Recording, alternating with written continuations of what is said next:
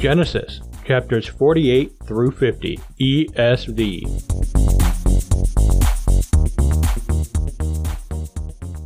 After this, Joseph was told, Behold, your father is ill. So he took with him his two sons, Manasseh and Ephraim, and it was told to Jacob, Your son Joseph has come to you. Then Israel summoned his strength and sat up in bed. And Jacob said to Joseph, God Almighty appeared to me at Luz in the land of Canaan, and blessed me, and said to me, Behold, I will make you fruitful and multiply you, and I will make of you a company of peoples, and will give this land to your offspring after you for an everlasting possession. And now your two sons who were born to you in the land of Egypt, before I came to you in Egypt, are mine. Ephraim and Manasseh shall be mine, as Reuben and Simeon are, and the children that you fathered after them shall be yours. They shall be called by the name of their brothers in their inheritance. As for me, when I came from Paddan, to my sorrow Rachel died in the land of Canaan on the way, when there was still some distance to go to Ephrath, and I buried her there on the way to Ephrath, that is, Bethlehem. When Israel saw Joseph's sons, he said, Who are these?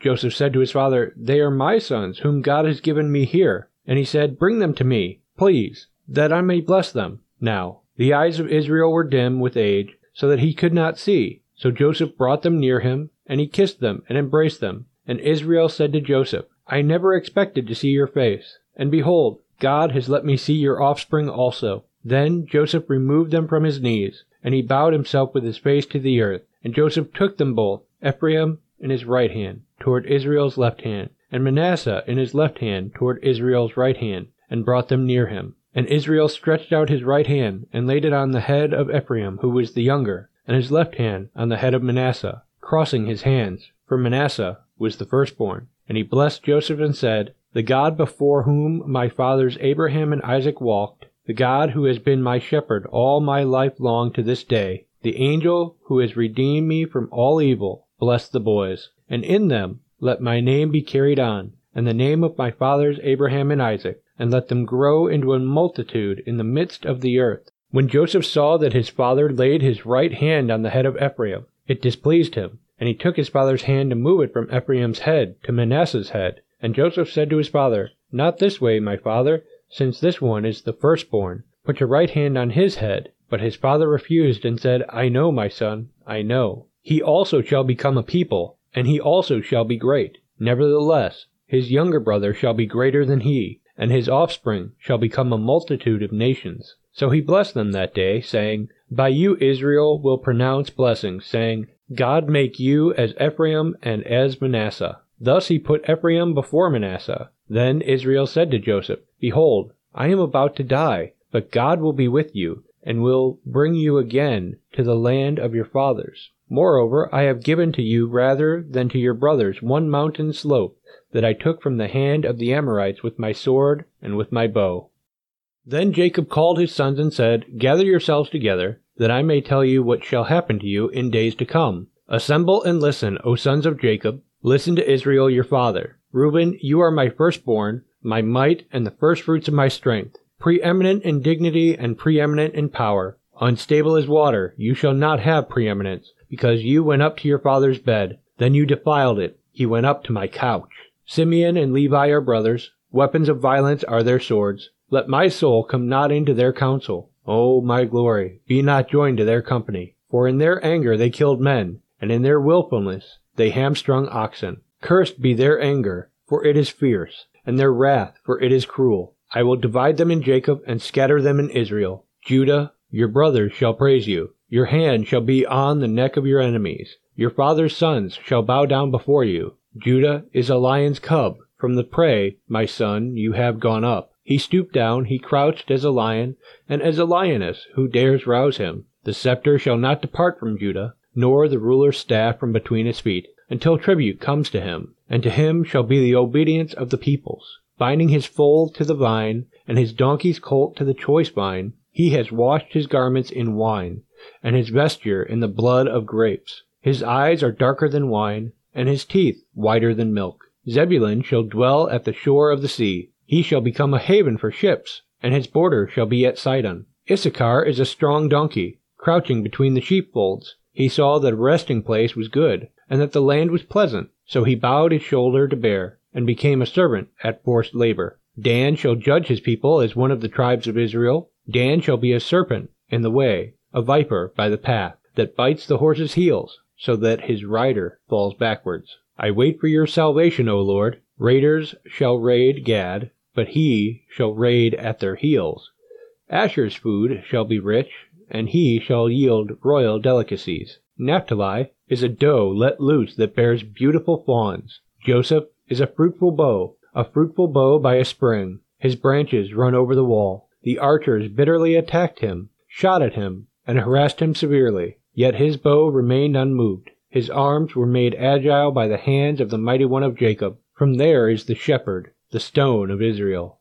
By the God of your father, who will help you, by the Almighty, who will bless you, with blessings of heaven above, blessings of the deep that crouches beneath, blessings of the breast and of the womb. The blessings of your father are mighty beyond the blessings of my parents, up to the bounties of the everlasting hills. May they be on the head of Joseph, and on the brow of him who was set apart from his brothers. Benjamin is a ravenous wolf, in the morning devouring the prey, and at evening dividing the spoil. All these are the twelve tribes of Israel. This is what their father said to them as he blessed them, blessing each with the blessing suitable to him. Then he commanded them, and said to them, I am to be gathered to my people. Bury me with my fathers in the cave that is in the field of Ephron the Hittite, in the cave that is in the field at Machpelah, to the east of Mamre, in the land of Canaan, which Abraham bought with the field from Ephron the Hittite to possess as a burying place. There they buried Abraham and Sarah his wife.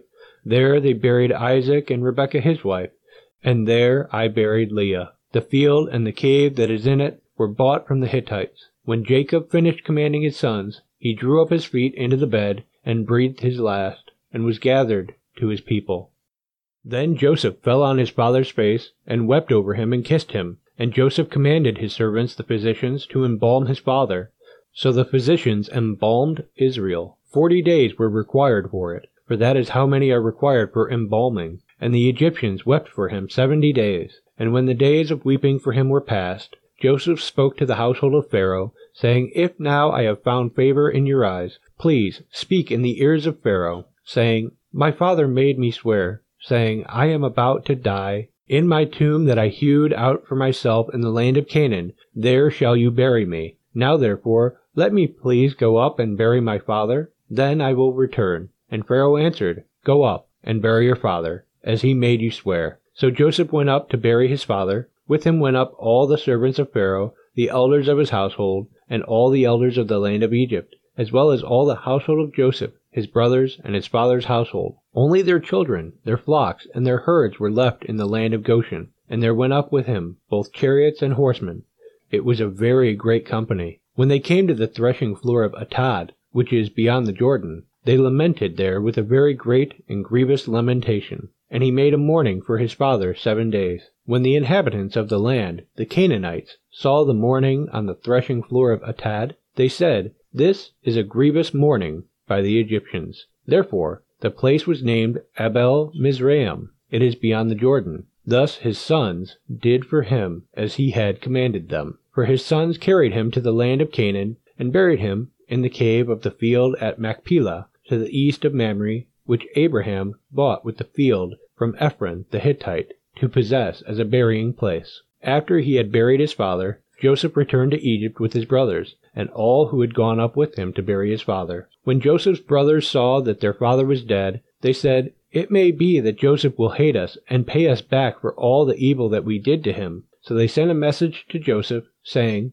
Your father gave this command before he died. Say to Joseph, Please forgive the transgression of your brothers and their sin, because they did evil to you. And now, please forgive the transgression of the servants of the God of your father. Joseph wept when they spoke to him. His brothers also came and fell down before him and said, Behold, we are your servants. But Joseph said to them, Do not fear, for am I in the place of God? As for you, you meant evil against me, but God meant it for good, to bring it about that many people should be kept alive, as they are today. So do not fear. I will provide for you and your little ones. Thus he comforted them and spoke kindly to them. So Joseph remained in Egypt he and his father's house. Joseph lived 110 years, and Joseph saw Ephraim's children of the third generation. The children also of Machir, the son of Manasseh, were counted as Joseph's own.